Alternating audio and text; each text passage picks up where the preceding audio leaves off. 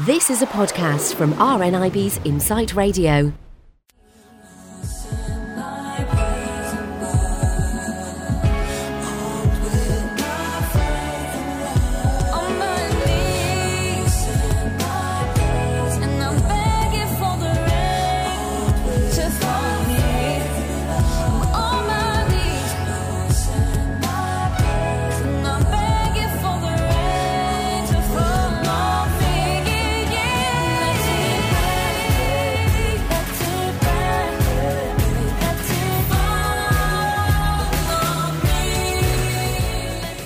Let It Rain by Kat Deal.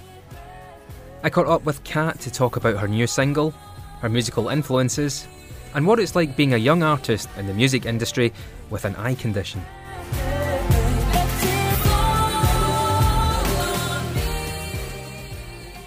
So, Kat, your single Let It Rain is out now. Tell me what it's all about.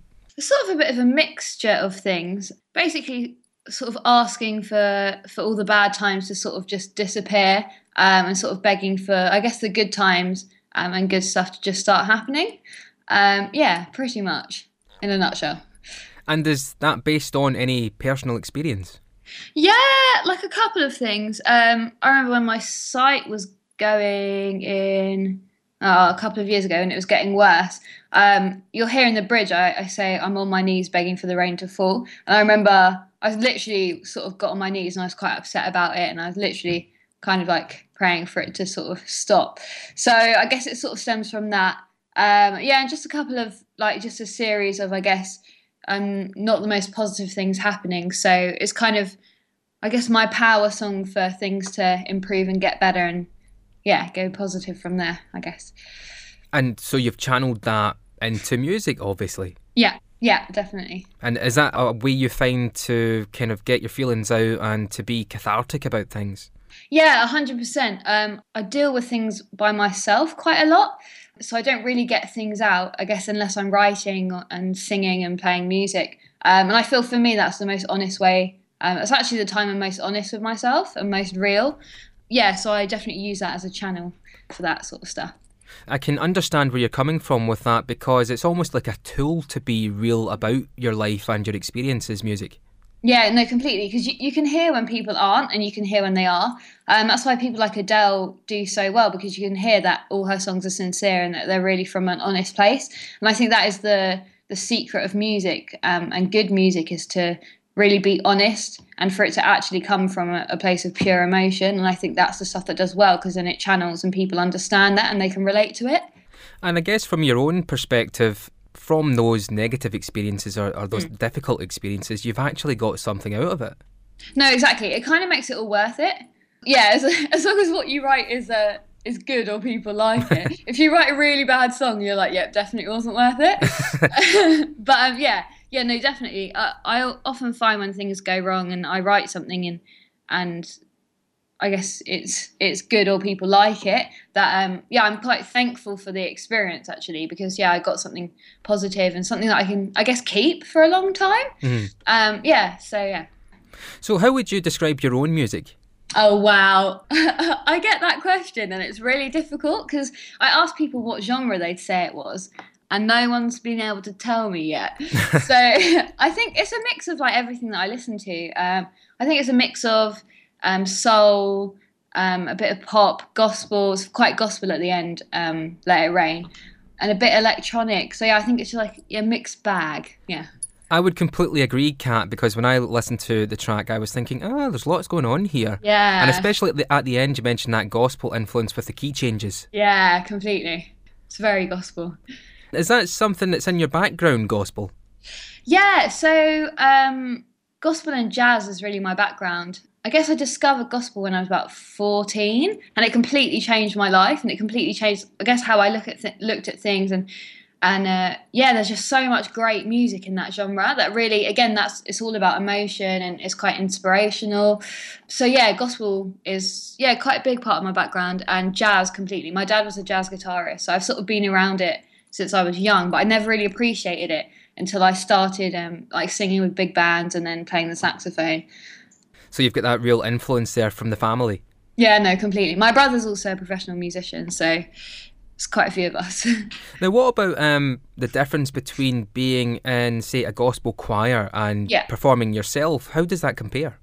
Oh, it's completely different. Um, with the gospel choir, I guess you've you've got your friends around you, and you're all creating the sound together. So it's not really about you; it's about the group and the sound as a whole.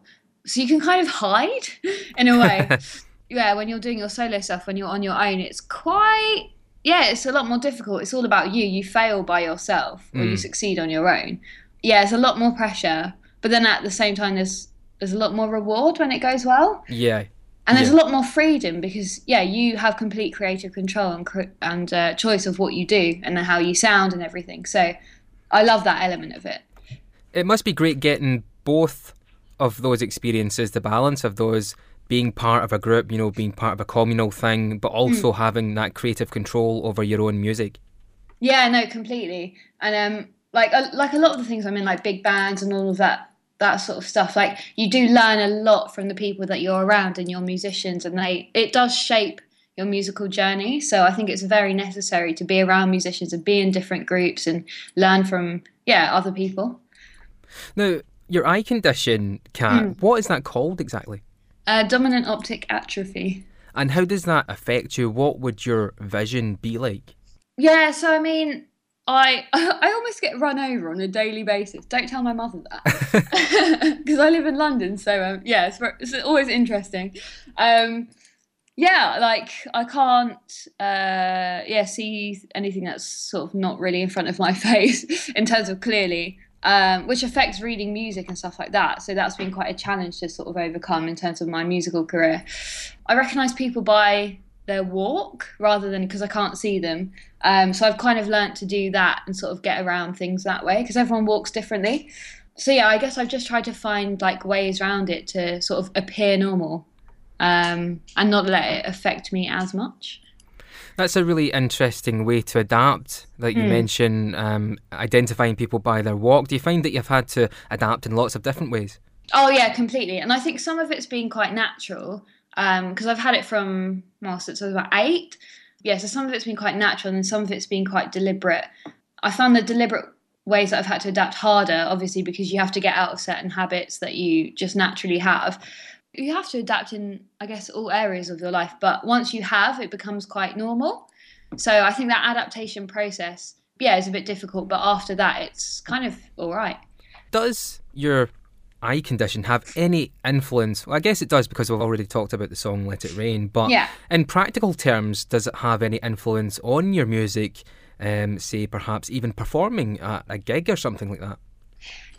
it's actually quite funny. It it's uh, almost beneficial when I'm performing at a gig because I can't see the audience, like even if I wanted to.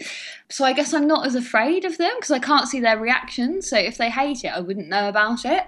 Um, but at the same time, if they're loving it, I don't know about it. So I kind of have to wait until the end and uh, to sort of and when they speak to me or if they like shout or clap or whatever to see if they actually enjoyed it. So I think during a performance, I'm a bit yeah nervous of um how they're responding because I've got no idea. I also think it's made me rely more on my ear rather than written. But my ear is a lot better in like sort of soloing um, and stuff like that. So yeah, I guess I rely on that more um, than other people. Is that beneficial, do you think? It depends what genre and what area you're in. So in yeah, in the areas that I'm in, in terms of yeah, soul, gospel, pop, definitely. Um, yeah, it forces your ear to be better, which is great, especially in terms of writing and just becoming a bit more self-sufficient. But yeah, if you stick me in a big band or anything like that, it's definitely not beneficial. When uh, when I was emailing you, you mentioned the blind music producer Robin Millar, who we've Yeah. spoken to before, and he's Okay. a, a great guy. Uh, he's produced albums for Sade, Alison Yeah. Moyet, The Style Council, many others. Has he given you advice? Yeah, we're we're friends actually. Um, he's he's such a great guy and he's so funny. I absolutely love him to pieces. We're quite similar in how and what our outlook is. Um, that we try and just sort of get on with things and not not focus on our sight. Because I think when you concentrate on it and it's your sole focus, you you become quite down and quite depressed because it's quite negative.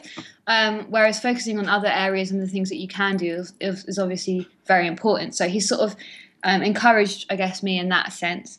And yeah, yeah, it's great to sort of have someone to talk to who's well as successful as he is, but who also is blind. So yeah, he's given me a lot of advice, and we talk a lot. And yeah, he's just he's just a great guy.